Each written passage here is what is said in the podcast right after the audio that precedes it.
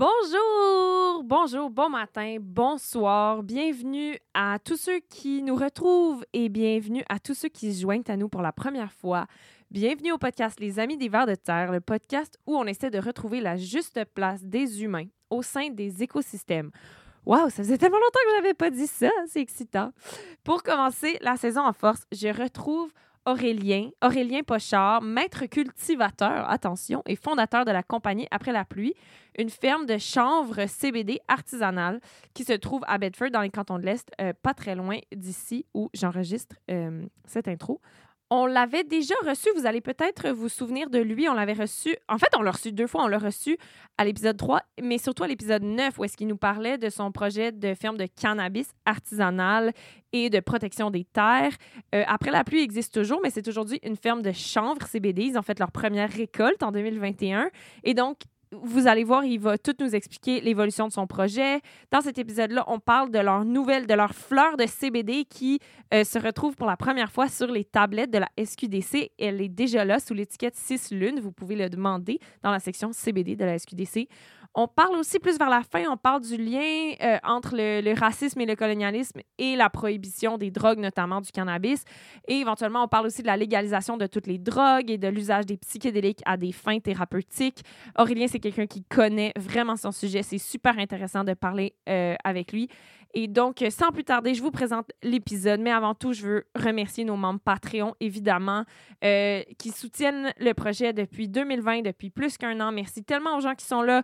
Merci aux gens qui viennent de nous rejoindre, mais merci surtout aux gens qui nous soutiennent depuis le début. Ça fait vraiment une différence pour nous. C'est vraiment précieux. Ça nous donne vraiment envie d'accomplir des choses grandioses. Donc, euh, si ça vous tente de faire partie de ces gens merveilleux qu'on remercie à toutes les fois, patreon.com baroblique pirate prod. C'est là que vous pouvez retrouver tous les épisodes, des bonus, plein d'affaires. Merci aussi de nous suivre sur Facebook, euh, Instagram, etc. Je sais que c'est niaiseux, puis je sais que c'est plein de pubs, puis des fois, euh, on a l'impression que ça sert à rien, mais ça peut vraiment faire une différence pour nous. Euh, plus les gens, plus vous likez nos commentaires, nos publications, plus il y a des gens qui les voient. C'est comme ça que ça fonctionne. Donc, c'est aussi une manière d'encourager le podcast. J'ai fini avec mes annonces. Je vous laisse avec le 21e épisode, le tout premier épisode de la saison 3 des Amis des Vers de Terre. C'est reparti en force pour une saison où est-ce qu'on parle d'agriculture, de la vie dans le sol. On va peut-être aller un peu dans la mer, on va peut-être aller un peu dans les montagnes, on va peut-être aller euh, étendre encore plus loin notre compréhension des écosystèmes. J'ai très hâte de faire ça avec vous. Je vous laisse avec Aurélien Pochard.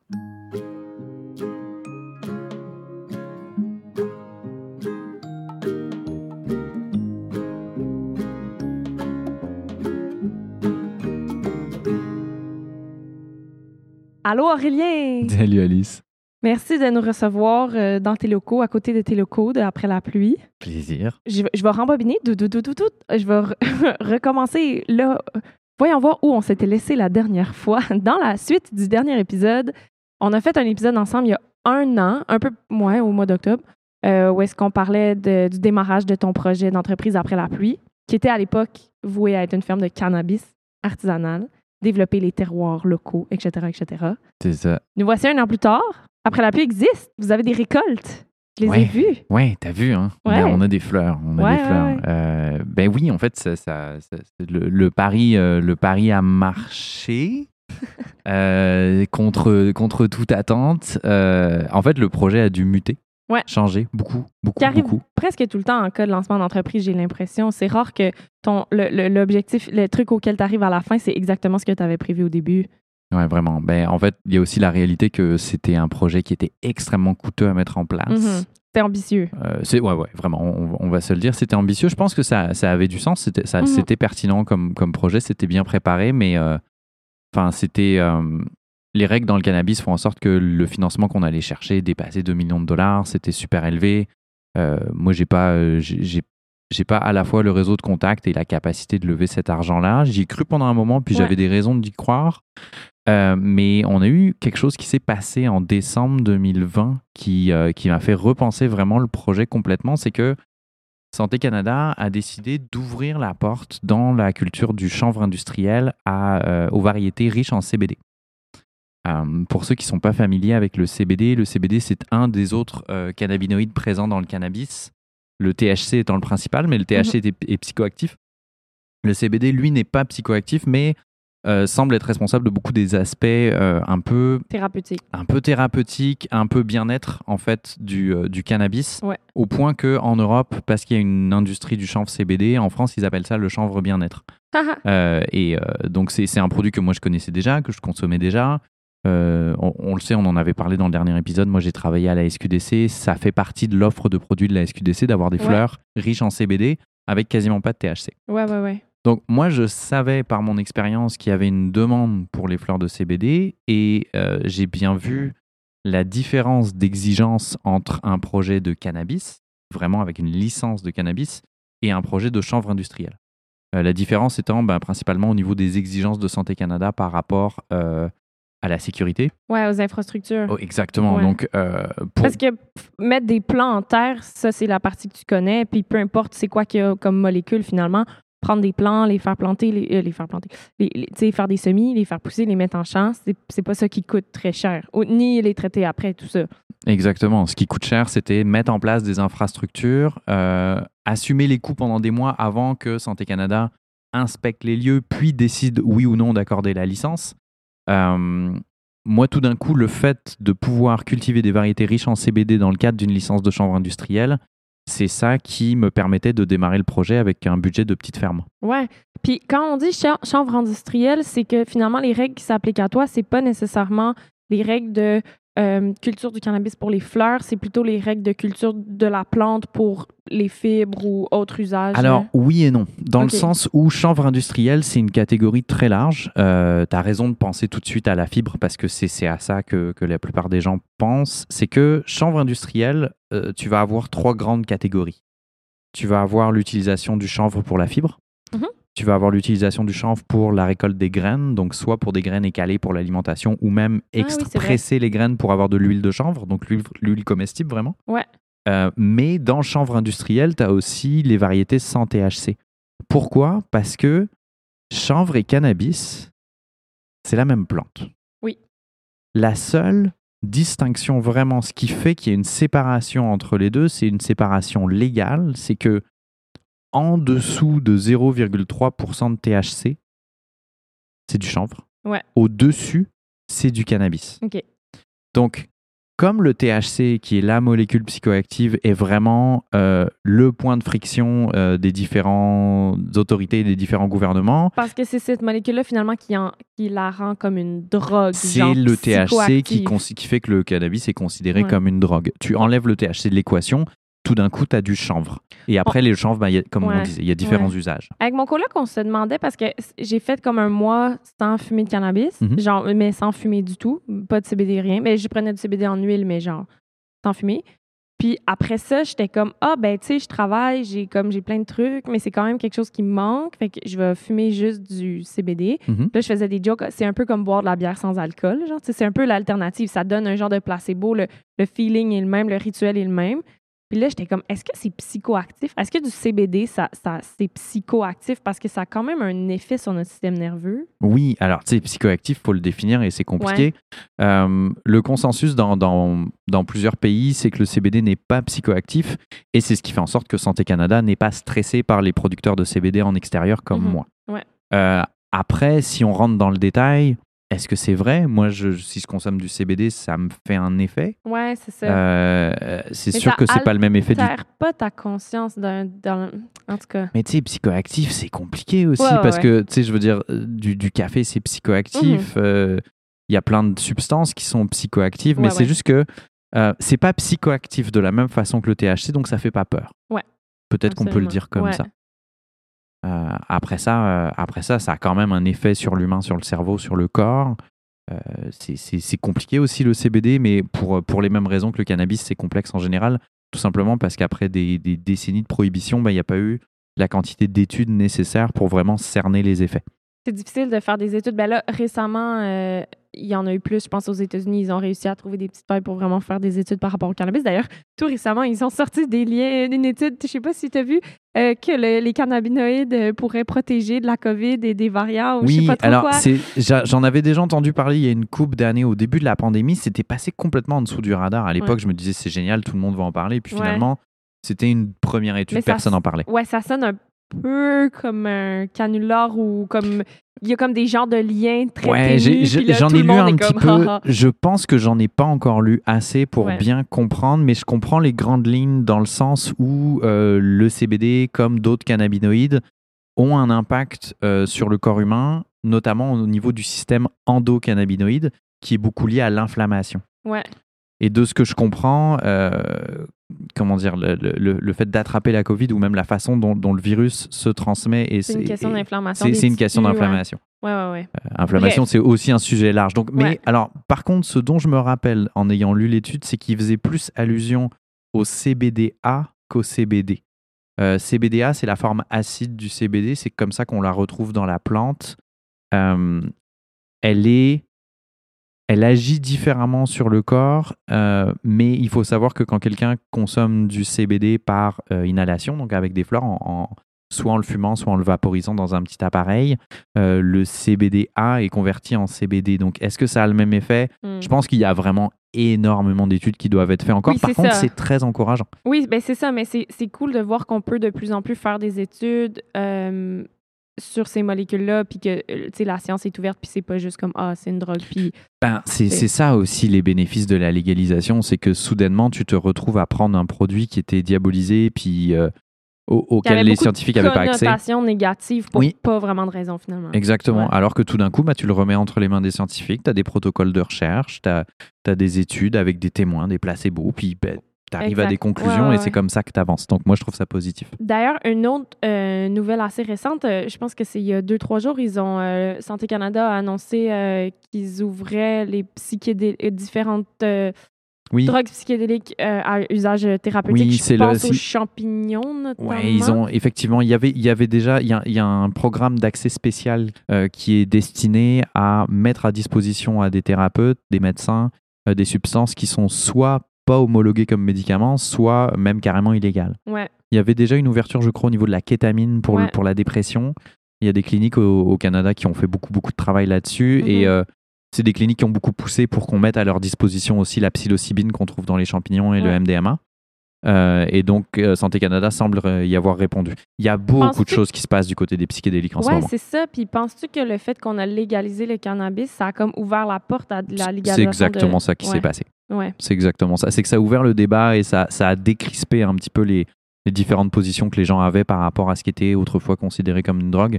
Mais euh, très honnêtement, enfin, tu sais, on le voit, on le voit avec, euh, avec la Covid et puis, et puis même d'autres aspects de nos sociétés qui vont pas très bien. On est dans une crise quasi mondiale de santé mentale. Ouais. Et euh, je pense qu'il y a des gens euh, au niveau des autorités qui commencent à réaliser qu'il faut lâcher un peu du lest par rapport à des solutions qui peuvent aider les gens. Des et choses qui peuvent, des molécules qui peuvent être extrêmement euh, voilà, thérapeutiques, ouais. voilà. Tu sais, ça n'a pas été euh, particulièrement productif pour nos sociétés d'avoir un d'avoir banni euh, pendant des décennies le cannabis, euh, les différents psychédéliques. C'est, ça a toujours ça été. les a pas fait disparaître. D'abord, ça les a pas fait disparaître, exactement. Ça a pas enlevé le marché noir. Non, ça a- mais ce que ça a enlevé, ça a été la possibilité d'explorer les côtés positifs et négatifs pour, euh, pour l'humain. Et euh, très honnêtement, je pense qu'on aurait des sociétés qui seraient plus en santé si on n'avait pas fermé ces portes-là dans les années 60-70. Quoi.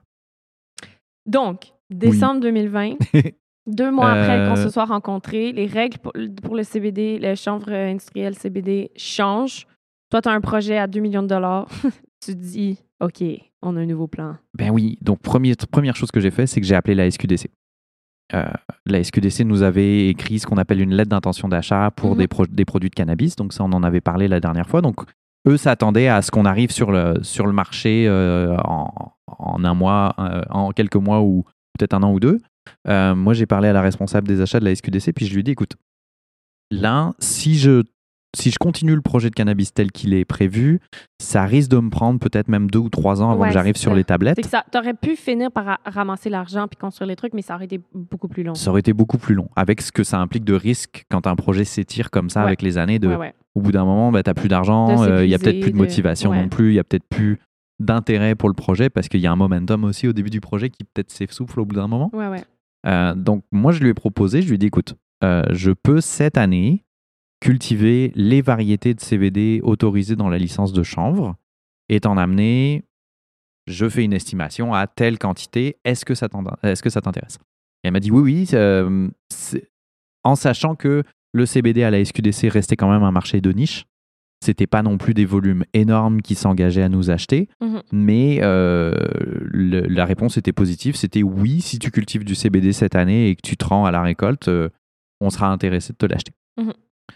Par contre, il y avait quelque chose dans la licence de chanvre qui changeait un peu le projet, c'est que en ayant une licence de chanvre, j'avais seulement l'autorisation de cultiver, faire sécher, éventuellement apprêter les fleurs, les emballer en vrac, mais j'avais pas la possibilité d'emballer moi-même et d'étiqueter les produits pour les envoyer Faire à la SQDC. branding. Voilà. Ouais. Ça, et puis même tout simplement l'acte de le- de- d'emballer et étiqueter, ça, j'ai pas le droit de le faire. Ça, ça nécessite quand même une licence de transformation de cannabis qui reste coûteuse, que moi, j'ai pas. Et c'était, ça pouvait pas être ma priorité si ce que j'essayais de faire, c'était un projet low cost. Ouais. Donc, la SQDC est consciente de ça parce que les cultivateurs de cannabis, surtout les petits, n'ont souvent pas cette licence eux-mêmes. Donc, il y a maintenant beaucoup, beaucoup d'interactions entre les gros producteurs de cannabis qui ont les licences de transformation et qui offrent des services d'emballage, étiquetage, distribution aux petits joueurs. Mhm. Ils prennent Donc, une commission tu au passage, ton mais euh, identité, mais, c'est pas toi qui mets les étiquettes. Mais tu peux quand même avoir ton ch- chanvre CBD après la pluie avec ton identité, tout ça. alors ça, oui et non, on a dû faire des compromis là-dessus, mais c'est pas nécessairement une mauvaise chose. Euh, ce qui s'est passé, c'est que la SQDC a un petit peu euh, fait passer le mot que nous, on était à la recherche d'intermédiaires pour l'emballage, l'étiquetage. Et on s'est retrouvé à avoir des conversations avec plusieurs producteurs, mais finalement, c'est un des producteurs qui a remporté le, euh, notre adhésion. C'est une compagnie qui s'appelle Rose Life, euh, Rose Life Science. Ce sont des Québécois, ils sont basés à Huntington, donc pas très très loin de Montréal non plus, à une heure et demie d'ici à peu près. On s'est bien entendu, on a, trouvé, euh, on a trouvé une entente, on a signé un accord de distribution avec eux.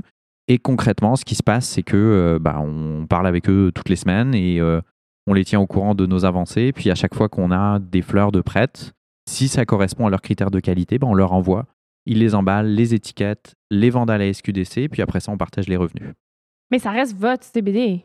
Ça reste notre CBD, c'est nos fleurs. C'est Ouais. vraiment euh, cultivé chez nous, semé, euh, planté, récolté chez nous. Euh, c'est nous qui faisons aussi la trim manuelle des fleurs, parce que ça, on est, on est complètement autorisé à le faire. Hum, Par contre, euh, c'est emballé par quelqu'un d'autre.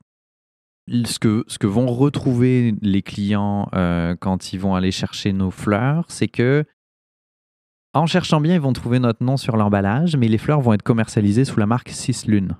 Ah. Ça, c'est quelque chose que. euh, c'est c'est un accord en fait qu'on a fait avec, avec notre distributeur. Eux n'étaient pas à l'aise de mettre en marché une marque qui ne leur appartenait pas. Et ça n'avait pas non plus de sens pour eux d'enregistrer la marque après la pluie. Après tout, c'est le nom de notre compagnie, ça aurait Ouais. été mêlant. Donc, euh, le compromis qu'on a fait, c'est qu'ils ont créé une marque. Nous, on a été impliqués dans euh, le choix du nom, le choix des, des- du visuel, l'identité de la marque, vraiment. Donc, eux, Vous avez comme co-créé une marque. on pour a co-créé une marque. La marque leur appartient. C'est cette marque-là qui va être mise en avant sur, le, sur le- les tablettes de la SQDC. Mais on a été co-créateur au niveau du design, au niveau de l'identité. Et sur le pot, euh, on va voir écrit 6 lunes par après la pluie, avec en dessous le nom de la variété. Donc, ce sera quand même possible pour les gens de. de- Mais vos de- produits vont quand même se démarquer. Puis comme de toute façon, le brand après la pluie était déjà pas connu, c'est- pas Oui, comme si ça, ça, vous pas gênant. enlevait de la présence Non, non, ou de la non, non, non, pas du tout. Pas du tout, pas du tout. Moi, je trouve que c'est euh, un super deal. On est, on est très content de ça.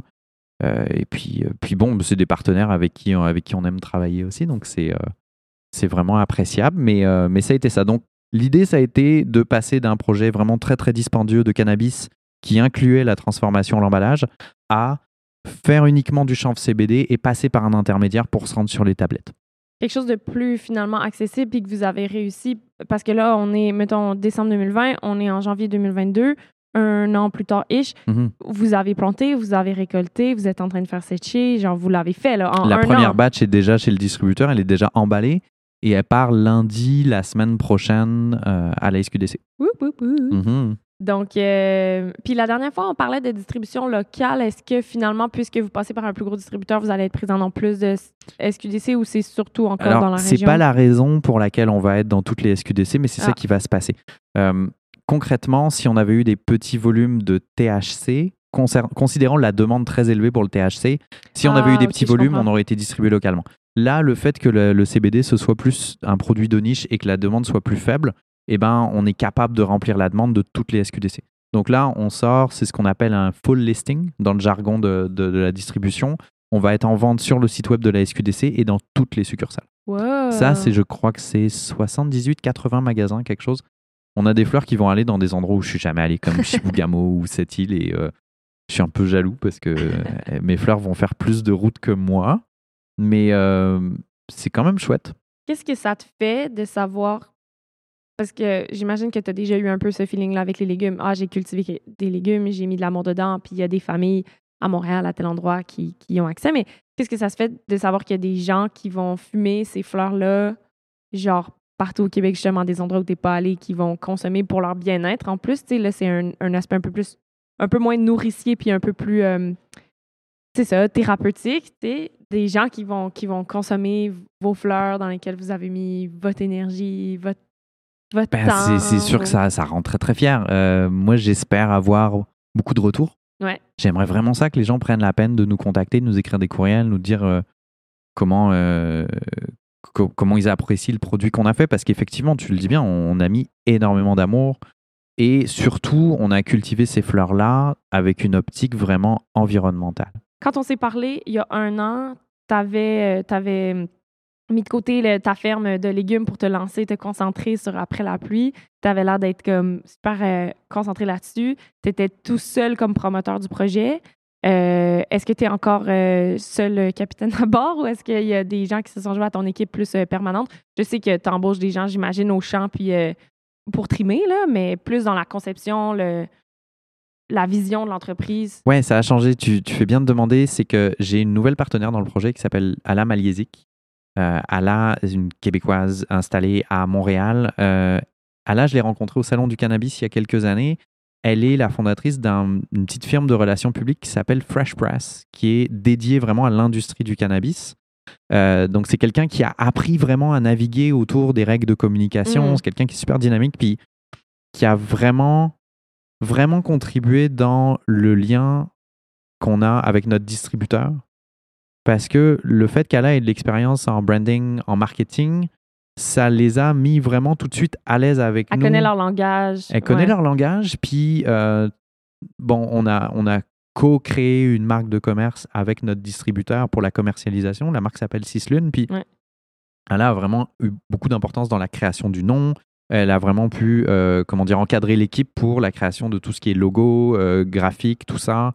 Euh, on a fait des, vidéos pendant l'été pour essayer d'avoir du contenu euh, visuel, puis elle a coordonné ces étapes-là. Donc, c'est, c'est quelqu'un qui, qui me permet de penser vraiment plus au volet production logistique, puis de juste rêver, puis me projeter euh, sans que j'ai nécessairement apporté aussi le poids de tout ce qui est communication, médias sociaux, tout ça. Ça doit être euh, rassurant pour un producteur de savoir que tu vas être accompagné pour la mise en marché, pour le, branding, pour la commercialisation, pour le, les communications, genre.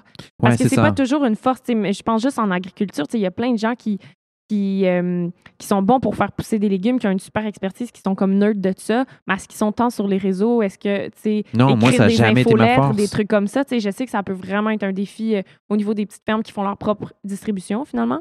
Donc, ça doit être rassurant d'avoir quelqu'un comme ça dans l'équipe. C'est chouette. Donc, ça, c'est quelqu'un avec qui je peux bouncer des idées, essayer de, de, de trouver des, des, stratégies, aller dans certaines directions. Quelqu'un qui me permet aussi de, quand tu es entrepreneur, surtout quand tu travailles seul depuis longtemps, tu as beaucoup de doutes avec lesquels tu as du mal à, à comme enfin que tu as du mal à régler donc c'est toujours bien d'avoir quelqu'un avec qui tu peux parler de ça. C'est ta mélodie.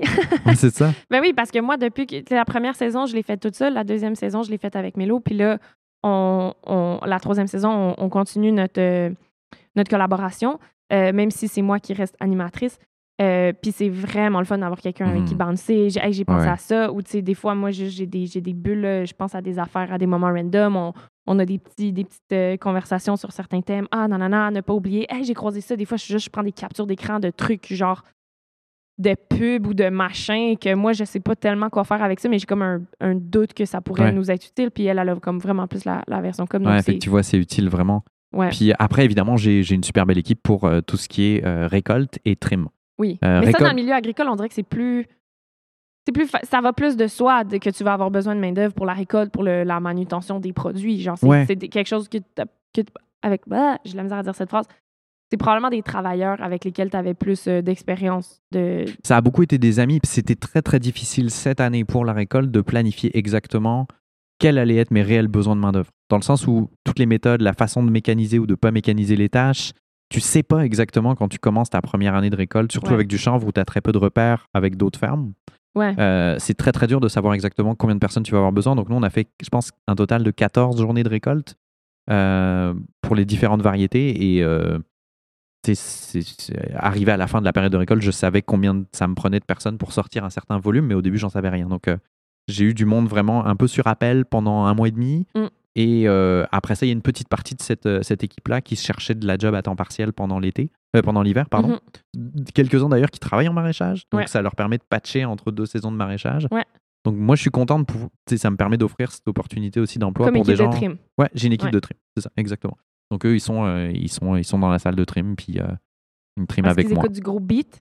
Non, c'est vraiment plus des petits podcasts. Puis non, c'est cool. J'ai une de mes trimeuses qui écoute Dune en audiobook ces temps-ci. Fait qu'à Wow. chaque fois qu'elle tombe sur un passage génial, on la voit écarquiller les yeux. Euh, c'est vraiment cool. La dernière fois qu'on s'était parlé, on en avait glissé un mot, mais là, moi, il fallait vraiment que j'aille aux toilettes. C'est drôle, j'arrête pas de dire ça. Je suis comme, tu peux juste, allez, fais juste dire qu'il faut arrêter le podcast. T'as pas besoin de raconter ça au monde, mais c'est parce qu'on n'arrêtait pas de boire du thé. Il y avait comme tout l'aspect écologique puis écosystémique, prendre soin des écosystèmes, l'aspect régénératif, en fait, du projet de, de ton projet d'agriculture, euh, qui passait entre autres par comment vous allez cultiver les plantes, donc quel euh, barème, quel, cri- quel critère vous allez respecter. Après la pluie, c'était aussi le but, c'était d'utiliser les revenus de cette plante-là pour euh, préserver des nouveaux écosystèmes, genre. Et ça, ça l'est toujours. ça l'est l'est toujours. Et ça, ça, ça rajoute une couche de meaning, de, de sens, de, de Mhm. savoir que les compagnies, la compagnie, si les gens vont acheter ce CBD-là, ben non seulement c'est des, des plantes qui ils, ils connaissent le visage, ils ont entendu la voix de la personne qui l'a fait euh, pousser, c'est des petites euh, euh, cultures, des petites quantités, mais aussi il y a comme une, une vision genre de, de régénération, de protection. Oui, ben, bon, il y a d'abord le, le premier point qu'il faut adresser, c'est tout simplement comment on cultive. Mhm. Parce que euh, moi, j'ai, c'est ça, j'ai ce bagage de, de maraîcher biologique. Mes formations en horticulture m'ont toujours amené à quelque chose de propre, environnementalement parlant. Ouais. C'est moi ce qui m'intéresse, c'est de, c'est de cultiver la terre, mais c'est de cultiver la terre en la laissant en meilleur état qu'avant, plutôt qu'en la dégradant. Donc ça, pour nous, vraiment ça la- fait, euh, ça fait complètement euh, partie de, de notre marque de fabrique et c'est vraiment, c'est vraiment ça qu'on veut faire. C'est vraiment la, la, la, la spécificité de, de la- d'une agriculture qui est régénératrice plutôt que neutre ou même destructrice, destructrice et dommageable pour l'environnement, comme la culture industrielle peut l'être. C'est-à-dire que tu mets beaucoup d'intrants, puis tu as, plein de choses qui ruissellent, qui sortent, qui s'en vont de, de ton écosystème, puis qui peuvent être. euh, Absolument, absolument. Donc le, Dommageable. le- le but du jeu, c'est vraiment, euh, c'est vraiment d'avoir un impact positif sur les parcelles qu'on cultive. Euh, ce à quoi tu fais allusion aussi, c'est que moi, avec ce projet-là, j'ai toujours eu dans l'idée d'utiliser une partie des revenus pour acheter des terres et les protéger à perpétuité dans le cadre soit d'une fiducie, soit d'un autre mécanisme légal, mais qui Mhm. permettrait euh, au cours de la carrière d'après la pluie de, de protéger des terres agricoles au-delà même de ce qu'on cultive. Euh, ça, c'est quelque chose qui est apparu très très vite dans le projet parce qu'on voyait des revenus potentiellement très élevés en ayant un projet de cannabis. Là, en ce moment, je suis obligé de reculer d'un pas par rapport à ça, pas parce que je veux pas le faire et pas parce que je vais pas le faire, mais parce que les revenus de chanvre CBD sont, dans un premier temps, plus faibles.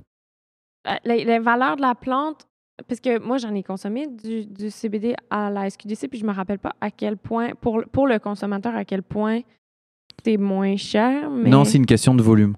En fait, c'est vraiment ça, dans le sens où les, les produits de CBD sont vendus au même prix que les produits THC. C'est Ouais. vraiment plus parce que la demande en CBD au Québec est beaucoup plus faible que la demande en THC. Donc, il y a des limites à ce que moi, je peux euh, augmenter comme production chaque Ouais. année pour vendre plus puis atteindre des chiffres plus élevés. Que si tu faisais du cannabis, euh, en soi, tu pourrais doubler ta production à tous les ans. ouais, puis il euh, partirait, ce serait pas un problème. Ouais, c'est ça. Euh, bien qu'il y a quand même, il faut le reconnaître, il y a quand même une compétition, il y a de plus en plus de joueurs sur le marché. C'est quand même, c'est plus non plus la ruée vers l'or que c'était dès le début. Au début, début, ouais. Non, non, il y a non, quand même pas mal de gens qui ont envie de faire pousser du cannabis. Oui, tout Ouais. à fait, tout à fait. Et puis la SQDC cherche aussi à encourager différents producteurs, donc euh, elle essaye de laisser beaucoup de place à plein de petits joueurs, mais après, bah, ça veut dire qu'on se partage tous le gâteau, Mhm. ce qui est normal, Ouais. mais c'est juste quelque chose à prendre en compte.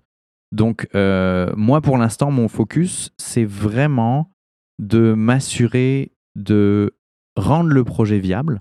Pour l'instant, il a toutes les raisons de l'être. Je, je, je, pense à l'inventaire qu'on a récolté, puis sa valeur théorique, puis les, les, les chiffres de vente qu'on prévoit dans les prochains mois. On travaille très fort avec notre distributeur aussi pour essayer de placer les fleurs qui ne sont pas vendues à la SQDC auprès d'autres joueurs. Il y a des conversations avec l'Ontario, il y a des conversations avec des plateformes de vente médicale, il y a des choses comme ça. Donc, moi, je travaille très, très, très fort en ce moment pour vraiment trouver preneur pour toutes ces fleurs-là, pour être sûr que justement, on arrive à ce niveau de rentabilité qui permet un jour après la pluie d'acheter d'autres terres, de les protéger, de, financer des projets de reboisement, de choses comme ça. Donc, des choses qui sont réalistes dans le cadre de notre plan d'affaires, ouais, ouais, ouais. mais nécessitent d'abord qu'on se rende à ce niveau de vente-là. Donc, ça fait toujours, toujours absolument partie de, de ce qui me motive le matin pour me lever puis faire ce projet-là. Mais je suis obligé d'admettre que en, en, commençant par le volet plus abordable du chanvre CBD, ben, les revenus rentrent plus lentement et donc ça prend plus de temps pour se rendre à cet objectif.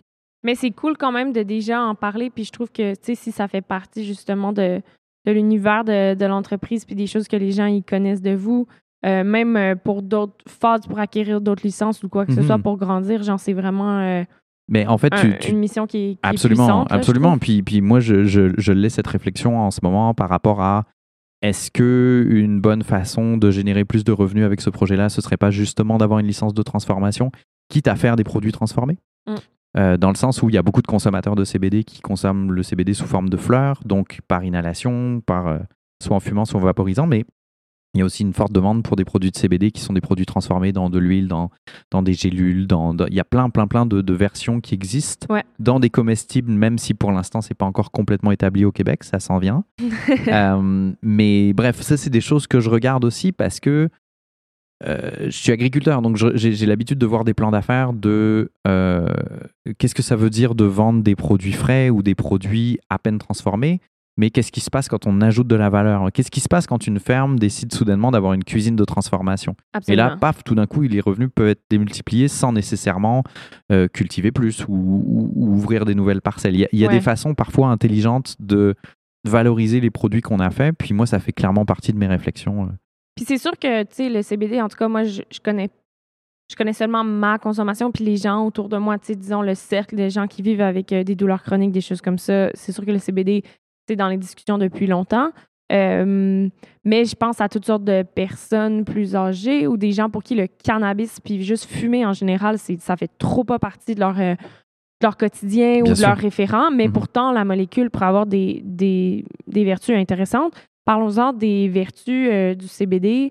Euh, toi, je pense que tu. Déjà, la différence entre le CBD et le cannabis, euh, même pour un usage personnel, c'était déjà des trucs que tu avais explorés.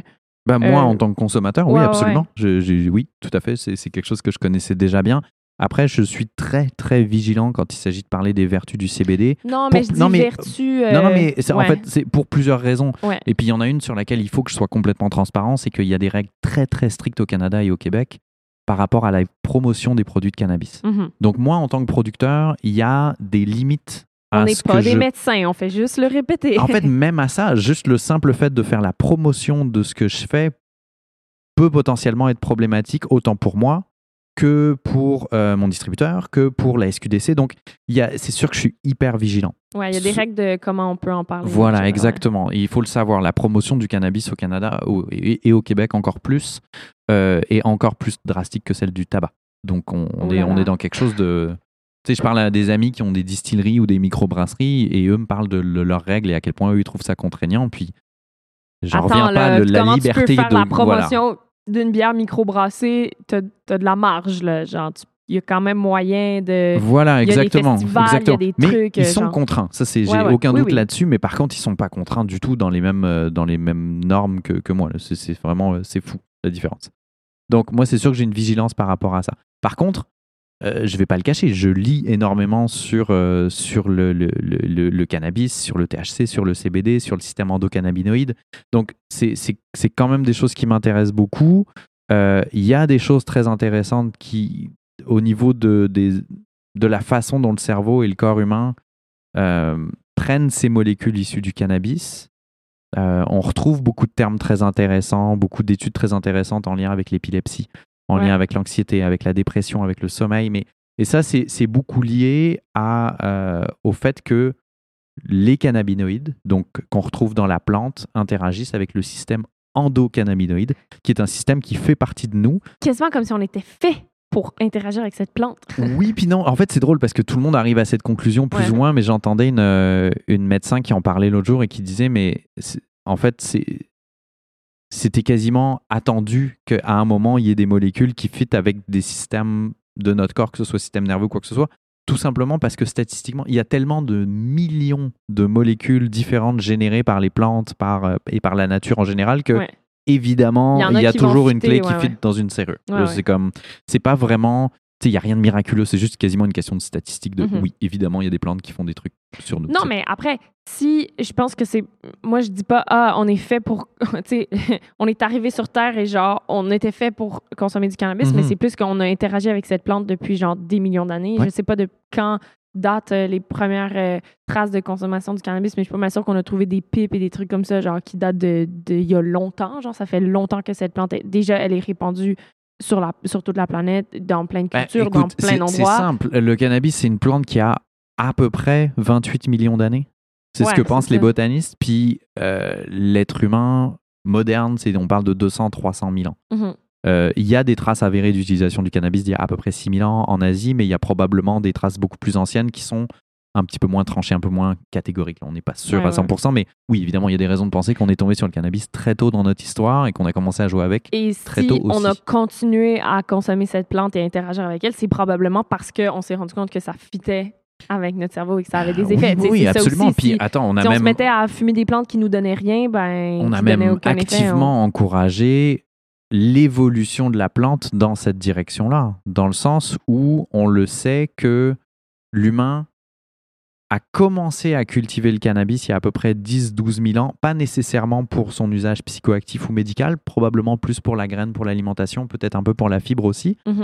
Et c'est vraiment il y a 4000 ans que l'humain a commencé à faire des différenciations au niveau des- de sa façon de, de comment dire, de sélectionner des variétés. Mhm. C'est vraiment il y a 4000 ans que tu commences à avoir des variétés plus riches en THC. Tu es là, Hum, là, il se Hmm. passe quelque Il y a chose. quelqu'un qui a fumé quelque chose. Ouais, quelqu'un a compris quelque chose et a décidé de s'y mettre vraiment de façon assidue pour améliorer la plante dans cette direction-là. Fait que oui, on a une histoire millénaire avec le cannabis et, Mm. et- et en fait, pour plein de bonnes raisons, en fait. Mais quand je parlais de vertu, on peut, on peut aussi, euh, je pense que c'est probablement moins risqué de parler au nom personnel. Je trouve que ça me fait Bien ça. sûr, bien Je- sûr, bien sûr. Moi, je, j'en parlais même récemment avec mon médecin. Même quand j'ai commencé à, consommer plus de CBD vraiment pour, euh, pour la douleur, j'étais comme, voir que la première chose qui m'est prescrit, la première affaire qui s'est dit, ah, on va essayer, quand j'ai eu mon diagnostic de douleur chronique, etc., c'est les fucking antidépresseurs, puis on n'est pas passé par la cause CBD avant. Mais bon, c'était il y a sept ans, fait que probablement qu'elle est tu sais, il y a 7 ans, les que- connaissances sur le CBD étaient tellement, Ouais, tellement ouais. minces. Puis je veux dire, sûrement que, toi, tu dis que tu as des restrictions sur comment t'en parles, mais je veux dire, le médecin, comment lui, il parle du CBD à ses patients, il est Ben, probablement sûr. extrêmement restreint aussi. Mais euh, je trouve ça juste fascinant, en tout cas, qu'il y ait comme une pharmacopée. Ah oui, je me rappelle pourquoi je parlais de ça, c'est que je suis tombée sur un site euh, dont la validité scientifique, je suis comme pas sûre. Mon collègue qui était comme, c'est quoi, leur protocole, comment ça fonctionne? Puis c'était comme un peu obscur, on n'arrivait pas trop à voir comment ils arrivaient à leur donner. Mais c'est un truc qui s'appelle Stuff That Works. Et en gros, c'est genre une énorme database de plein de gens qui ont plein, plein, plein, plein, plein, plein de conditions. Puis là, ils rentrent, c'est quoi les choses qu'ils ont essayées? Mhm. Mettons, moi, pour la fibromyalgie, il y a genre un questionnaire pour la fibromyalgie. Tu sais, de quand date ton diagnostic? Qu'est-ce que tu as essayé en premier? Est-ce que ça a fonctionné? Oui, non. Est-ce que ça a des effets- secondaires? Oui, non. La physiothérapie, tel médicament, telle molécule, tel truc, blablabla. Puis après, il y, a des- il y a des... Je pense que la fibromyalgie, on était à 64 000 fiches de remplis. Donc, tu sais, c'est quand Wow. même conséquent. C'est surtout aux États-Unis, au UK, je pense, puis au Canada. Puis après, tu as comme un ranking pour la fibromyalgie Mhm. selon ce que les gens ont dit, tel, tel, tel médicament fonctionne. Puis les taux de satisfaction, mais là, on parle vraiment, l'individu a trouvé que ça fonctionne. C'est pas une validité ou c'est pas quoi que ce soit. C'est vraiment empirique, ex- expérientiel. Les taux de genre, à quel point c'était des choses qui donnaient des bons résultats avec peu d'effets secondaires, parce que c'est ça que tu recherches quand tu traites une maladie, surtout avec des médicaments. Tu cherches un- un- des bons avantages puis des bas inconvénients. Le CBD puis les dérivés du cannabis en général étaient fucking hauts. Ben, je suis pas surpris que tu Par me dises ça pour la fibromyalgie. C'est, c'est- je l'ai à- entendu 100 fois. Et absolument. Par rapport ouais. à des médicaments comme moi, par exemple, la molécule, je vais la nommer, c'est l'élavil, là, mais c'est un genre d'antidépresseur euh, qu'on donne à faible dose, qui, a soit, qui régule soi-disant, blablabla. Mais genre ça, je pense que genre le cannabis, c'était genre dans les 1 à 5e, puis genre l'élavil, c'était parfois 30e, parfois genre centième en Mais je suis termes pas de... surpris. hein. Parce que les effets secondaires sont tellement dégueulasses que si tu te retrouves avec une molécule qui marche so-so, puis à peu près équivalent au CBD, mais qui n'a aucun effet secondaire, ben, tu te retrouves tellement haut. Puis moi, je trouve que c'est ça qui est magnifique avec le CBD. Est-ce que ça, est-ce que ça, est-ce que ça casse la douleur comme un opioïde? Non. Est-ce que tu sais, ça, c'est, c'est, ça a un effet hyper puissant, hyper rapide, euh, blablabla? Pas nécessairement. Sauf que c'est facile à prendre. Il y a- tu peux basically pas overdoser. Les effets secondaires sont genre inexistants presque dans mon cas. Donc, genre là, tu te retrouves avec une. un- la liste des avantages par rapport à la liste des inconvénients est super intéressante. Là. Ben oui, bah, tu sais, la communauté de gens atteints par la fibromyalgie, ça fait partie des, de la condition où les gens sont quasiment les plus vocaux euh, pour soutenir le, le- le cannabis et le THC puis, Mm. euh, et le CBD. Mais ce que tu dis, c'est vraiment important parce que après, pendant, dans un contexte de prohibition, avec les limites qu'il y a au niveau de la recherche scientifique, qu'est-ce qui reste d'autre comme façon de collecter des infos que l'expérience empirique des patients? C'est ça. Concrètement, c'est ça pas, qui ça. depuis longtemps. Et maintenant, on est rendu au stade où c'est très très bien que la science puisse se pencher et puis vraiment démêler le vrai du faux de la chose. Mais ça ne veut pas dire qu'il faut balayer d'un revers de la main l'expérience de dizaines de milliers de personnes qui trouvent un soulagement avec ce genre de choses. Donc, Mhm. évidemment, moi j'en entends tout le temps parler. Euh, on dirait que à cause de ces restrictions par rapport à comment moi j'ai le droit de communiquer par rapport au CBD, euh, à cause aussi de ma prudence à moi, parce que ben, c'est vrai que j'aime ça être rassuré par des données scientifiques, euh, qui, comment ils disent en anglais, peer-reviewed, Ouais. ou vérifiées. Puis moi, ça fait que je m'avance très très peu. On dirait que par précaution, je me retranche un peu dans le rôle du producteur qui, Ouais. Sachant qu'il y a une demande pour du CBD et sachant que pour beaucoup de gens, ça semble euh, fournir à la fois un soulagement ou une satisfaction ou même comme quasiment euh, des fois le retour à une vie normale, Oui, ben, ça, ouais. moi, mon rôle, c'est pas tant de me positionner par rapport à l'effet que ça a. Mon rôle, c'est de d'offrir l'option euh, environnementale, propre, durable de cette source de CBD. Mhm.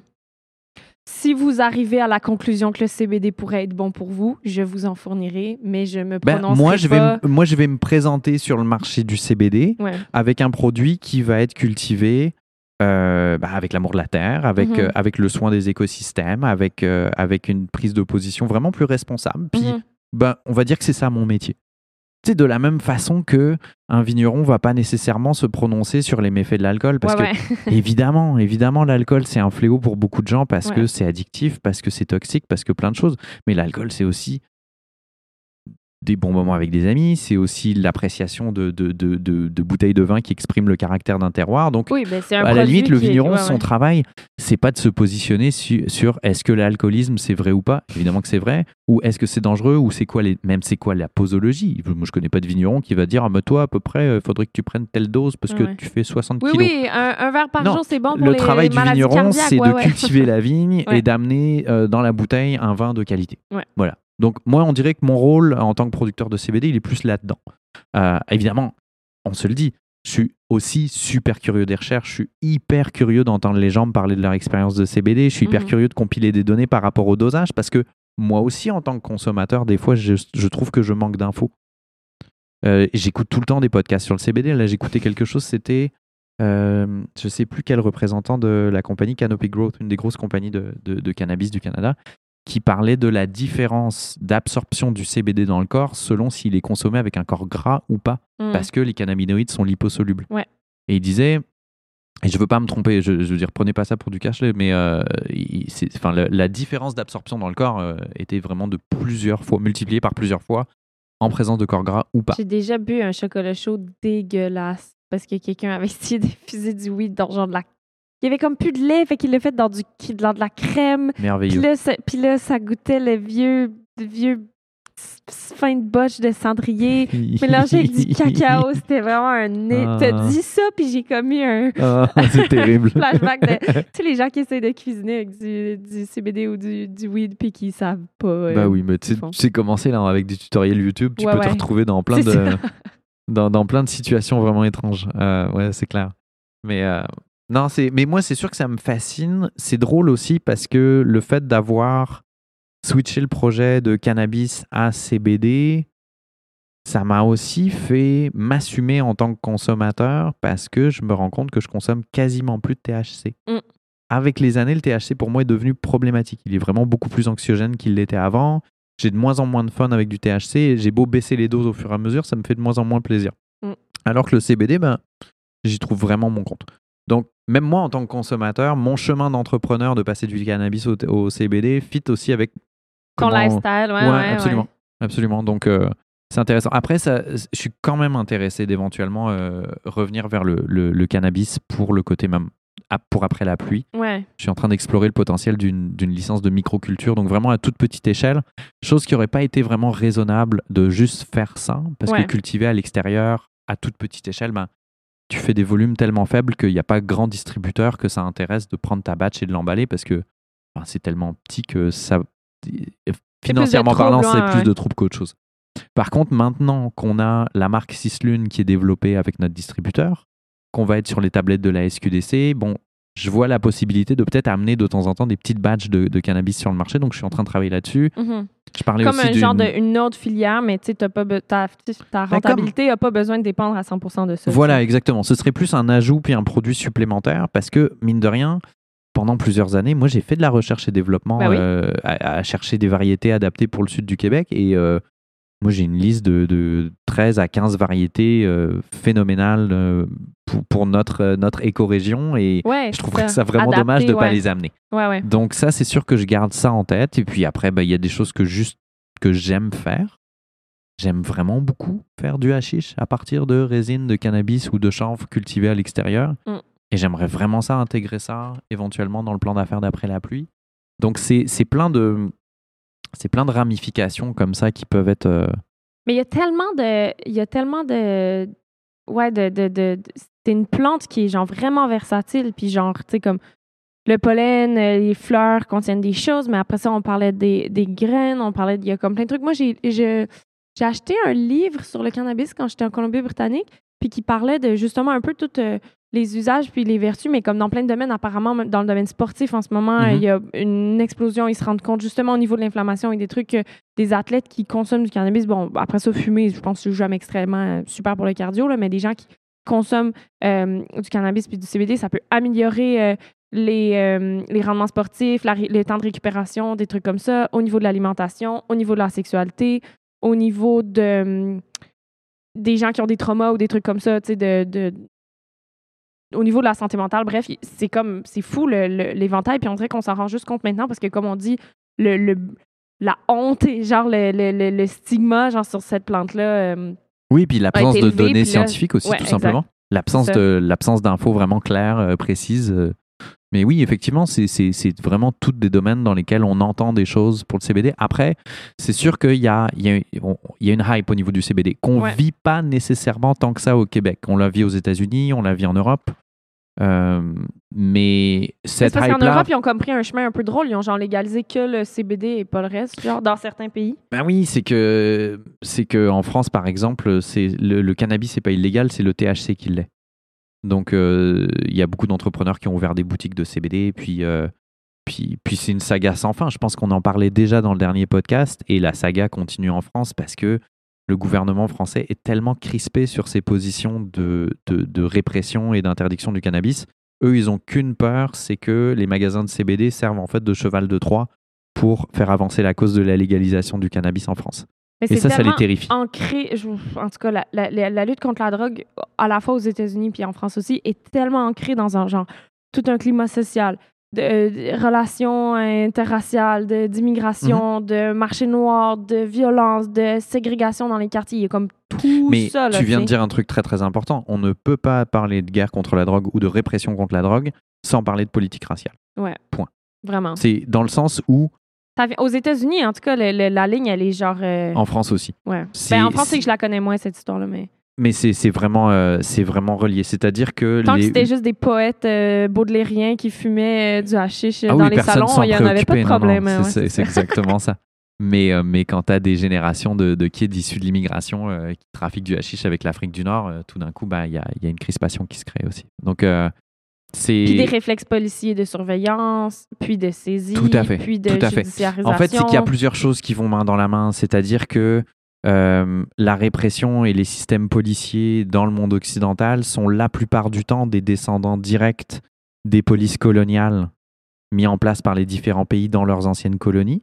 C'est vraiment les polices coloniales qui ont servi de modèle aux polices qui patrouillent dans nos rues. Oui, ben la- la- au Canada, la RCMP, la, police montée, la police royale, qui était Mhm. le premier corps de police, était là pour gérer les interactions avec les Indiens, Oui, les tout à fait. Autochtones, les Premières Tout à fait. Et la, pr- les- les- les- les- la plupart des drogues, des, comment dire, des, des réglementations et, euh, et des lois pour euh, réprimer l'utilisation de certains stupéfiants, euh, et en fait ser- servaient surtout à cibler des populations. Oui, c'est ça, ça- Parce que finalement, le fait que les gens fument ou pas, à l'époque, c'était pas ça qui était un problème. C'est juste qu'ils se sont rendus compte que les Mexicains, par exemple, euh, dans, dans- en Ouais. Californie, etc., euh, fumaient, consommaient, que c'était Ouais, une des absolument. drogues qui était consommée par ces populations-là.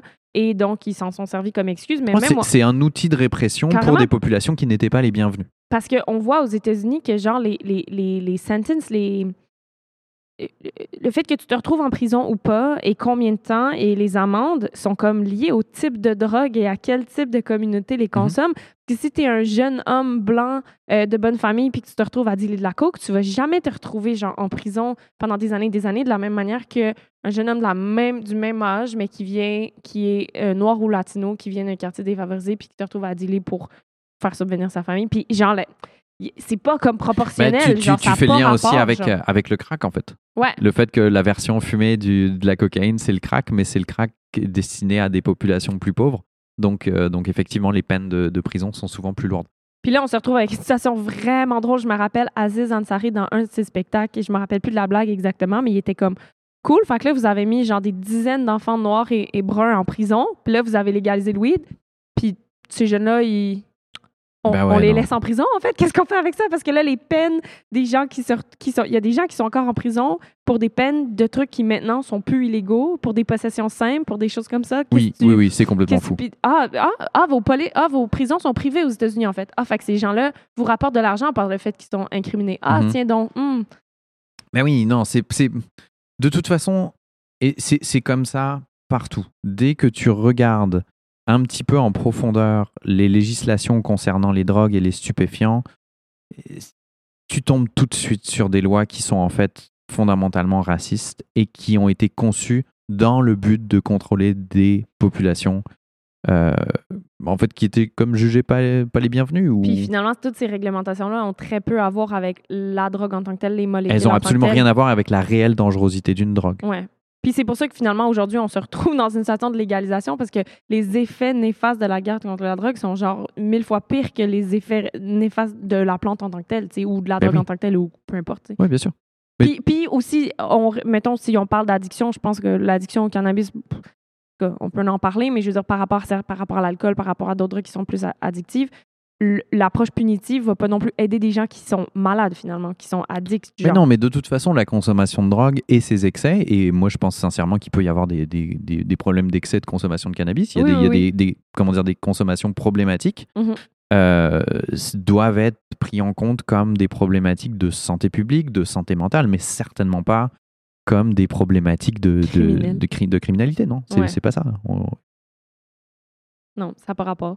Ben, en tout cas, on, semble être sur une piste un peu plus euh, d'ouverture et de, et de légalisation. Après, par rapport aux peines et tout ça, euh, on va voir. Je sais qu'aux aux États-Unis, il y a eu tout un, un mouvement justement des communautés, tu sais, d'avoir des, dispensaires et des compagnies de cannabis euh, black-owned, là, donc qui, qui, qui- qui étaient développées par des personnes. Par des personnes noires ou par des, Oui, ben, des membres des de communautés de- parce qu'ils se ouais. disent, bah là, si vous, c'est pas c'est vraiment pas juste que nous on a été punis pendant des années puis là tout d'un coup c'est légal puis c'est juste des personnes blanches qui encore une fois profitent de ça genre Oui, ça, il, fa- il fallait s'y attendre parce que de toute façon, l'accès au capital en général, il est plus, il est plus fréquemment entre les mains de gens euh, qui ont la peau blanche. Et Ouais. puis, et euh, effectivement, donc il y a des systèmes de quotas qui ont été euh, qui ont été mis en place aussi pour essayer de faire bénéficier des populations qui ont été impactées de façon plus dramatique. Mhm. Est-ce que ça marche bien partout? Je sais pas. Je sais que la Californie fait des efforts, mais je suis pas sur le terrain, je Ouais, suis ouais. jamais allé, donc je je sais pas exactement. Mais au moins, il y a la reconnaissance dans certains euh, certains pays et certaines euh, certains États américains que la légalisation ne peut se faire qu'en essayant de réparer les torts Ouais. auprès des communautés qui ont été le plus affectées. Je suis pas sûr que ce soit si présent au Au Canada. Canada. Moi non plus, j'en ai plus. J'ai plus entendu parler d'exemples en Californie puis sur la côte ouest en particulier, en Oregon. Ouais, absolument. Il y, a, il y a une conscience euh, un petit peu plus élevée par rapport à ça euh, là-bas. Mm.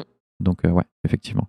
Mais c'est moi, tu sais, objectivement, je suis super content qu'il y ait finalement une détente par rapport à au cannabis, mais aussi par rapport aux psychédéliques. De, on, on, en- on est en train d'entrouvrir des portes qui auraient jamais dû être fermées. On a perdu beaucoup de temps par rapport à l'étude de ces plantes-là, puis de ce qu'elles peuvent faire pour nous. Ouais. Euh, donc moi, je suis très, très, très content de faire partie de cette J'espère que dans aventure-là. un an, je vais me retrouver sur une ferme de champignons médicinaux.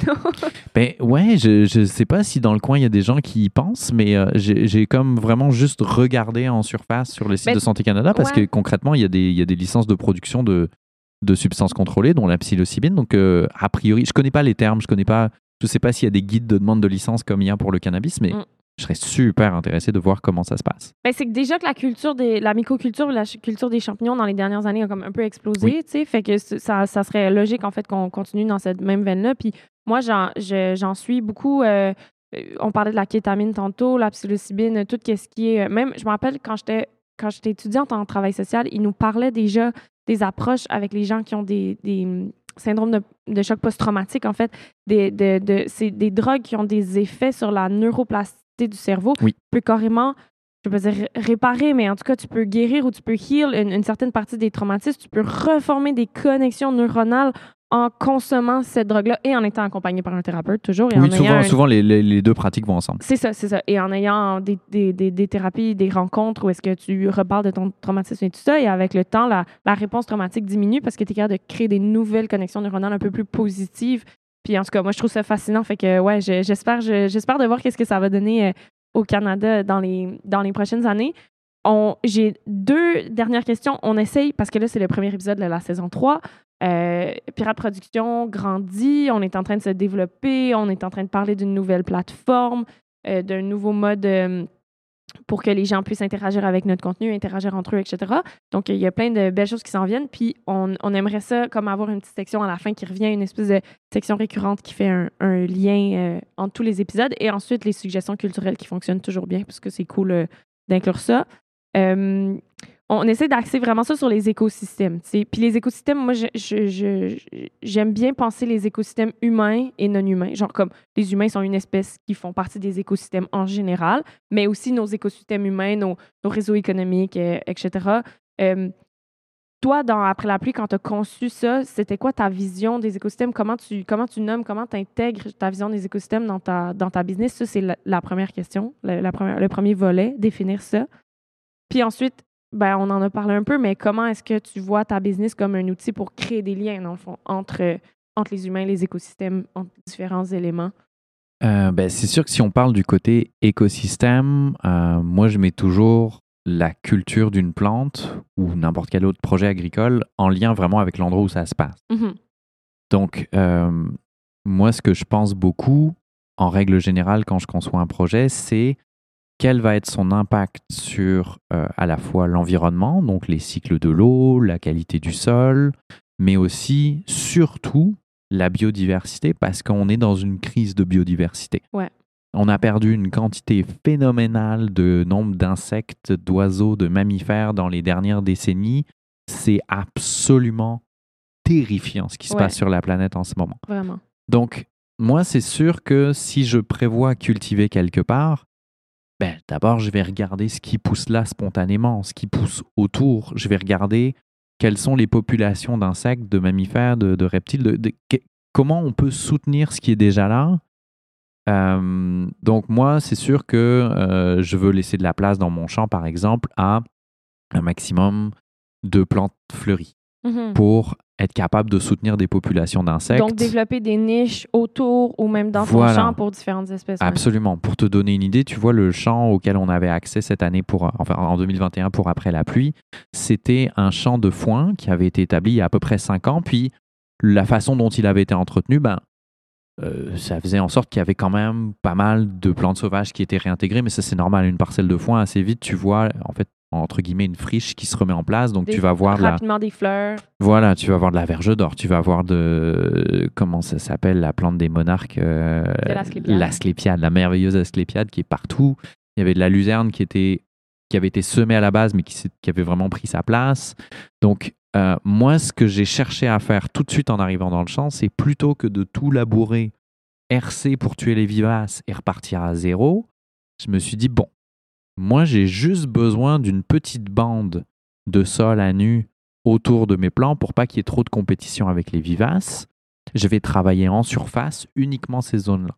Donc j'ai travaillé des petites bandes de 3 pieds de large, seulement dans les deux premiers pouces pour pas aller jouer dans la communauté de champignons, de, de, de vers de terre qui De a vers de terre. de vers de terre qui a plus en profondeur. Ouais. Euh, Genre avec un rotoculteur avec des lames. euh, ben, tu sais, les herses rotatives, ouais, c'est ça exactement, qui travaillent un peu comme un robot malaxeur. là. Mhm. Euh, donc, ça m'a permis déjà de. Imagine, j'ai travaillé sur 5 acres cette année parce que j'ai espacé les plants plus que nécessaire. Ça, Mm. c'est un peu technique. Mm. Mais euh, j'ai vraiment travaillé uniquement des petites bandes de 3 pieds de large, 2 pouces de profondeur. J'ai rien touché dans les allées. La seule chose que j'ai faite, c'était des fauches régulières pour éviter ben, que les graminées montent en graines Ouais. puis, euh, puis en génèrent partout. Ça permet aussi de ramener les plantes à un, un cycle de vie différent qui n'est pas juste de faire du carbone dans leurs tiges, mais aussi de continuer d'être vert. Ouais.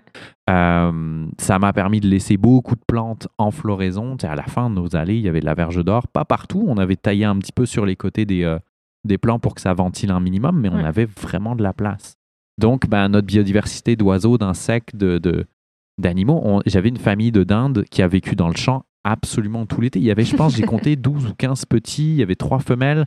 Je les ai vues tout l'été. Elles n'ont jamais vraiment été dérangées par ce qu'on faisait. Elles se promenaient. Mais Euh, elle, elle devait avoir des verres, elle devait avoir des trucs à manger, euh, des petites graines, des petits Ouais, trucs. c'est ça, genre dans le sens où j'ai pas, pas besoin de juste repartir à zéro sur le terrain et tout détruire. J'ai juste Mm. besoin que mes plants aient un peu moins de compétition pour qu'elles se rendent à une récolte. T'avais une famille de marmottes, mettons, peut-être ça aurait été moins cool. En même temps, je sais pas, les marmottes, c'est surtout les légumes racines, le J'ai mais- vraiment mis des efforts en début de saison pour clôturer, pour éviter qu'il y ait des chevreuils. J'ai mis des petits brins électriques, puis tout ça, là, pour, pour éviter que les chevreuils rentrent. Puis j'ai eu zéro dégâts. Arrivé au milieu de l'été, ils étaient partout dans le champ. Pas de dégâts non plus. Bon, peut-être que j'ai stressé pour rien. Peut-être Ouais. c'est pas grave, peu importe. Mais donc c'est sûr que moi, d'un point de vue écosystémique, je- la conception du projet, elle se fait en tenant compte de ce qui existe sur place. Tu me verras pas détruire un sol et le stériliser, puis comme Ouais. essayer de maximiser chaque pied carré pour faire pousser genre quatre plantes de plus. Pour vrai, je m'en fous. Puis c'est aussi égoïste. Je veux dire, je passe mon été là-dedans. là. Ben oui. Ça fait des. Ça fait des an- Ouais, j'aurais aimé ça venir, puis en tout cas, ça a été Moi, j'ai le goût qu'il y ait des oiseaux, j'ai le goût, j'ai le goût qu'il y ait des insectes, j'ai le goût de voir que je fais quelque chose de positif. Donc, euh, et puis bon, ben, tu vois, l'irrigation provenait de la rivière, donc tu y penses beaucoup par rapport à la disponibilité de l'eau et puis, euh, et puis à pas pomper trop. Donc, tu fais un système de goutte à goutte et pas un système d'aspersion parce que Mhm. sinon, euh, sinon, tu consommes trop d'eau, tu sais, des, des trucs comme ça.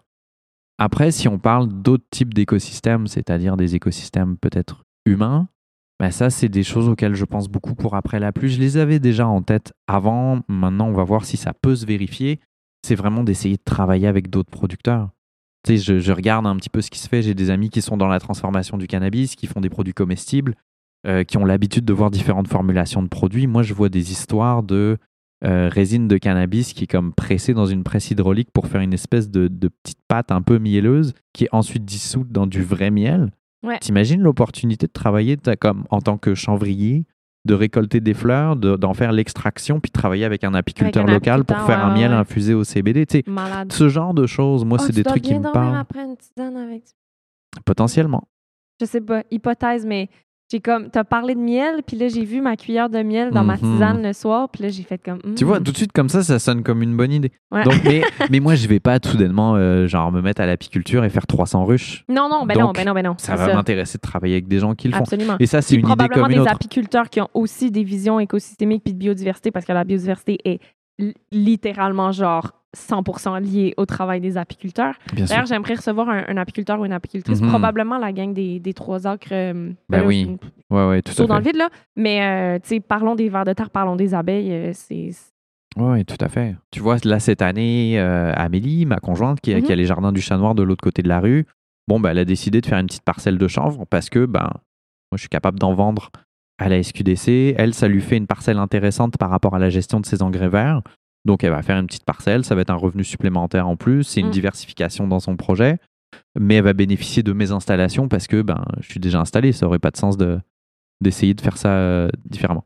Oui, donc il y, a des- il y a probablement des maraîchers qui n'auraient jamais pensé à cultiver cette plante-là, mais que là, si toi, tu es ami avec eux puis que tu as un réseau de distribution ou quoi que ce soit, ben là, ça devient tout de suite plus accessible. C'est ça. Au début, je me suis emballé parce que je pensais vraiment que ça allait être possible de passer des volumes gigantesques et que j'arriverais jamais à fournir. Mais finalement, comme je disais, au Québec, le CBD, c'est encore un produit de niche. Donc finalement, ce que moi je produis à l'échelle où je suis en ce moment euh, correspond à ce qu'on me demande. Ouais. Euh, et même là, en fait, il faut parfois être un peu créatif pour arriver à passer, euh, à passer les fleurs à des bons prix. Mm. Donc pour l'instant, je cours pas euh, sur tous les toits en criant à tout le monde faites du CBD, faites du CBD parce que Non, mais. on n'est pas rendu Ouais, là, ouais. on est au tout début, on est à l'émergence vraiment de, de, de ce marché-là. Mais par contre, effectivement, euh, euh, bon, on, on parle du CBD, là, le CBD, il est vendu dans les SQDC tout simplement parce que quand la légalisation a été écrite, c'était pas très très clair de savoir si le CBD était psychoactif ou pas. Mm. Là, bon, je pense qu'il y a une détente qui se fait par rapport à ça. Il est très probable que dans les prochains mois, Santé Canada révise les règles et décide d'assouplir la commercialisation du CBD pour que ça se trouve ailleurs. Et il y a beaucoup de pression qui est mise de la part des pharmaciens, des boutiques de santé naturelle, qui aimeraient bien avoir accès au marché du CBD. Ouais. Parce que si tu traverses la frontière et que tu vas au Vermont, tu vas dans des coffee shops où tu peux demander pour une pièce de plus avoir du CBD dans ton espresso, puis genre, ça fait 3 ou 4 ans que c'est comme ça. Wow. Ouais, ouais. Donc, c'est pas nouveau. Donc, si tu veux, il est très possible que des produits dérivés à- à- incluant du CBD se retrouvent en vente beaucoup plus libre et fréquente. Mhm. Mais dans le livre que je lisais, il parlait même de manger les, les feuilles. Il parlait de, de- de la- du chanvre comme une plante euh, légumière. Genre Ben, il y a des gens qui en mettent dans leur smoothie. Ouais, Manger comme ça, c'est un peu raide quand même. Ouais. Mais je sais pas, peut-être Ok. stimé, je sais pas. OK. Faudrait voir. Comme un gros C'est une texture un peu comme l'ortie, mais je sais pas si une fois cuit à la vapeur, ça fond un peu, je sais pas. OK.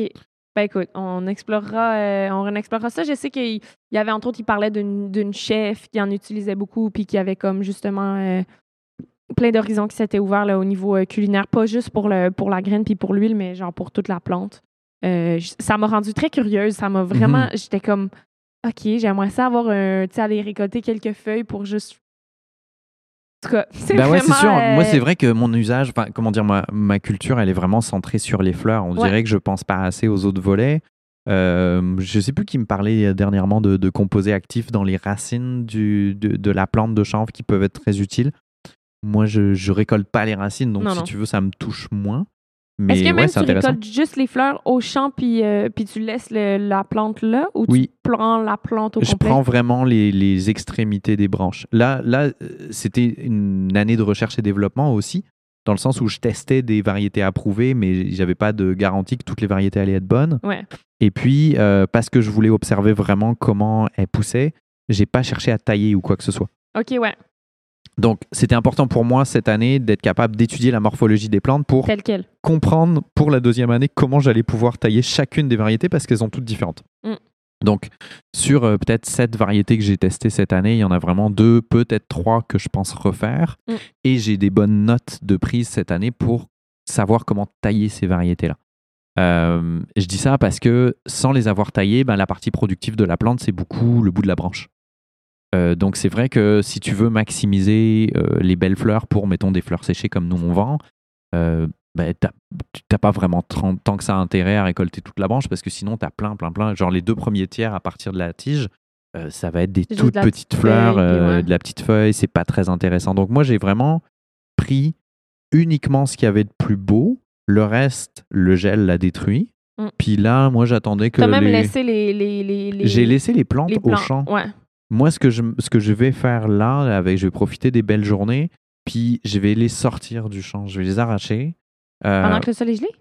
euh, ben, en fait, je sais pas, j'ai essayé l'autre jour, ça sortait très très bien. OK. Bon. Donc je sais pas. En fait, mais à la limite, c'est quasiment un avantage parce que quand tu arraches et que le sol est gelé, la majorité de la masse racinaire va rester dans le sol, ce qui est super pour nourrir le sol à long Ouais. terme. Effectivement. Euh, je me suis beaucoup cassé la tête parce que je me demandais vraiment comment j'allais dealer avec les cotons de chanvre. Tu sais, moi, je voudrais comme semer un engrais vert au printemps prochain, là où il y avait les plants de chanvre. Et je me demandais comment le semoir allait réagir avec des cotons de vraiment genre 3 pouces de large au Donc, plein le- la base de. Ouais, c'est ça. Ouais. Donc ça me rassure de savoir que je peux l'arracher. Ça me rassure aussi de savoir que quand je l'arrache, il y a une partie de la racine, la masse racinaire qui reste Ouais. dans le sol et qui nourrit les Puis micro-organismes. probablement que ça. ça hum, la mode de terre reste gelée, toi tu pars juste avec le plan, ça doit C'est ce que j'ai vu l'autre jour. Ouais. se- Il y avait quasiment pas de terre. Ouais. C'était vraiment, euh, je tirais la plante, puis c'était vraiment ce qui était fragile qui sortait. Mm. Donc euh, j'avais pas vraiment d'idée à l'automne quand de comment j'allais dealer avec ça. Puis j'avais tellement de travail à faire Oui, avec la que tu récolte. te préoccupes des fleurs puis euh, Voilà, ouais. mais maintenant que j'ai du temps pour y penser et puis que je fais des essais au champ, je réalise que ben non, ça aurait servi à rien d'essayer de me battre à les arracher ou même les couper à ce moment-là. C'est clairement une job que je peux faire pendant l'hiver quand Mm. il fait soleil. Donc ça, c'est cool. Je trouve ça bien. Chouette. Euh, et donc, est-ce que, on, on- retournons à la, à la deuxième partie de ma question en deux parties. Comment tu vois, euh, après la pluie, c'est- quoi pour toi que cette compagnie-là, que ce projet-là peut te permettre de faire comme pour retisser, recréer des liens entre les individus, les consommateurs et leurs écosystèmes, mais ça peut être aussi, tu sais, comme une entreprise, c'est un écosystème en soi, c'est Mhm. un écosystème humain, finalement, c'est différentes relations ou quoi que ce soit. Bah déjà, de remettre sur le marché du cannabis des produits qui sont cultivés de façon durable, environnementale, c'est déjà, moi j'ai l'impression déjà de rendre service un petit peu. Là. Ouais. Je veux pas me jeter des fleurs nécessairement. Non, non, mais, euh, si, la- les- je veux dire, en tant que consommateur, ton lien avec la terre, de la même manière qu'on dit aux gens consommer des légumes biologiques, Ouais. c'est pas nécessairement. Est-ce que les légumes biologiques sont nécessairement mieux pour toi? La preuve reste peut-être encore à faire. Mais est-ce que les légumes bio sont meilleurs pour les terres agricoles, pour les écosystèmes québécois? Définitivement. Mhm. Donc, ton Ben, lien avec la, en oui, tant que consommateur avec la terre, il est évident. Tu nous, on le vivait déjà avec les jardins du chat noir, c'est que à partir du moment où tu arrives avec un projet agricole durable, euh, ça te donne une plateforme et une opportunité d'expliquer tes méthodes et surtout d'expliquer pourquoi tu fais les choses aux gens. Ouais. Donc, tu recrées du lien. Euh, évidemment, c'est plus facile de recréer du lien quand tu fais ton propre point de livraison de légumes et que tu vois les gens tous les jours. Moi, j'ai pas cette chance-là parce que j'ai des intermédiaires. Ouais. La façon dont l'industrie du cannabis est, et, et le marché du cannabis est organisé, ça fait en sorte que je peux pas faire de vente directe. C'est dommage. Par que- contre, Ouais, ouais. je peux quand même communiquer sur le sujet. Je t'avais parlé des restrictions que j'ai par rapport à faire la promotion. Ouais. Par contre, il y a quelque chose qui, sans tomber dans la promotion, je peux tout simplement expliquer comment je cultive. Parce qu'il y a aussi cette réalité-là. Les consommateurs de cannabis, souvent, vont chercher un peu plus d'infos sur leurs producteurs et à cause des, des restrictions qu'on a, ben, euh, tu vois, là, nous, il n'est pas prévu que la Cislune, la marque sous laquelle on va être vendu, on on n'aura pas de site web, on n'aura pas de page Instagram. On ne peut pas faire ce genre de truc. Mm. Par contre, on peut, en tant que Après la pluie, qui est le producteur en arrière de la marque, sans faire la promotion de Cislune, on peut parler de nos pratiques. Ouais. Moi, je peux parler tout simplement de comment je sème, comment je cultive, comment je fais attention de garder des fleurs dans le champ, ce genre de choses. Et, et- et je rentre à aucun moment dans la promotion de la fleur parce que c'est c'est pas ça qui nous intéresse, ça nous est pas permis. Mm. Donc, on, on- on profite de cette plateforme-là pour éduquer des gens qui, finalement, sont avides de connaissances, avides de connexion. Quelqu'un qui achète un petit pot un petit peu euh, aseptisé à la SQDC parce que tu es obligé de mettre les avertissements, les codes barres et tout ça. Ouais. C'est pas un bel objet, un pot de Pas un cannabis à la outil de SQDC. communication. euh. C'est, et en Non. fait, c'est même conçu pour ne pas être Hmm. un outil de communication. Donc, nous, on peut prendre le relais en tant que producteur et, et- et parler ben, de tout simplement comment on cultive. Puis c'est quoi vos manières de communiquer avec, avec votre public finalement? Ça va être votre site web, votre page Instagram? Oui, ben alors ça va être les plateformes d'après la pluie. Ouais. Vu qu'il n'y aura pas de plateforme de Cislune, euh, nous, on a la chance de pouvoir écrire après la pluie sur le pot. Donc, les gens, après, ben, vont suivre, euh, vont suivre les- la trace à la ligne. Les gens Mhm. sont curieux. Donc, quand Ouais, ils vont écrire quelque chose sur un pot, ils vont le googler tout de suite. Puis, ce sur quoi ils vont tomber, ce sera jamais Cislune, mais ça va être après la pluie.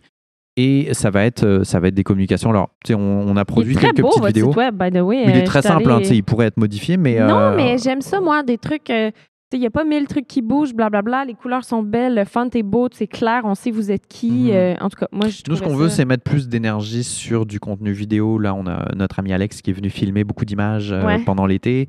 On va, en, on va en, en monter quelques-unes, puis en mettre quelques-unes probablement sur YouTube. Ça, c'est toujours soumis à l'approbation de notre distributeur. C'est toujours une conversation avec la SQDC. Mhm. Grosse prudence tout le temps, mais on a des très très belles images qu'on va pouvoir partager. Je suis trop jalouse. Je veux venir dans vos chambres moi aussi. Là. Ouais, tu J'aurais aimé ça l'été venir cet prochain, tu vas automne, voir j'étais en ça. tournage. Ouais, ouais, c'est clair. Cool. Ben, écoute, euh, merci Aurélien. On va terminer. euh, hey, on n'est pas pire dans les temps. euh, avec des suggestions culturelles, s'il y a des livres, tantôt tu parlais de podcasts euh, de CBD, je sais pas si ça peut être en français ou en anglais, s'il y a des trucs que tu consommes en ce moment, mais ça peut Ouais, aussi être de la fiction, puis il y a des trucs qui n'ont aucun rapport avec le weed. Moi, j'aime toujours donner de... Ben, moi, il y, a- il y a un podcast que j'adore. C'est en anglais. Il y a énormément des, des ressources que tu vas trouver euh, en... sur le cannabis sont en anglais. Moi, il y a un podcast que j'aime beaucoup qui s'appelle Shaping Fire. OK. Euh, c'est un gars de la côte Est, je pense, l'État de Washington qui, euh, qui fait ouest? ça. Côte Ouest, excuse-moi. État de Washington qui fait ça. Euh, Shaping Fire, c'est phénoménal. C'est vraiment très, très bien. C'est très axé sur la culture du cannabis, mais aussi sur euh, comment dire, la science en lien avec le cannabis. Ça dérive souvent dans les psychédéliques parce que ça fait partie de centres d'intérêt qui souvent se croisent. Euh, moi, Shaping Fire, j'aime énormément ça. Je ne sais pas si j'en ai d'autres en tête.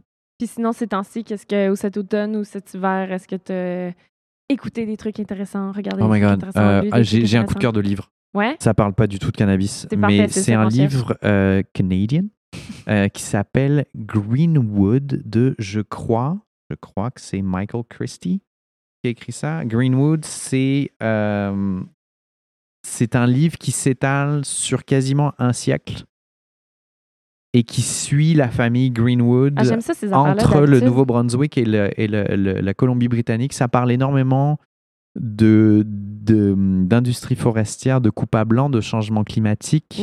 C'est une histoire multigénérationnelle. C'est ça se dévore Ah, mais là, ça me parle et c'est phénoménal. tu Euh, ouais, l'as- je l'ai. Je peux te le Oh. prêter si Oh, tu veux. yo, ça me- Greenwood. ça me parle vraiment beaucoup. c'est gros coup de cœur.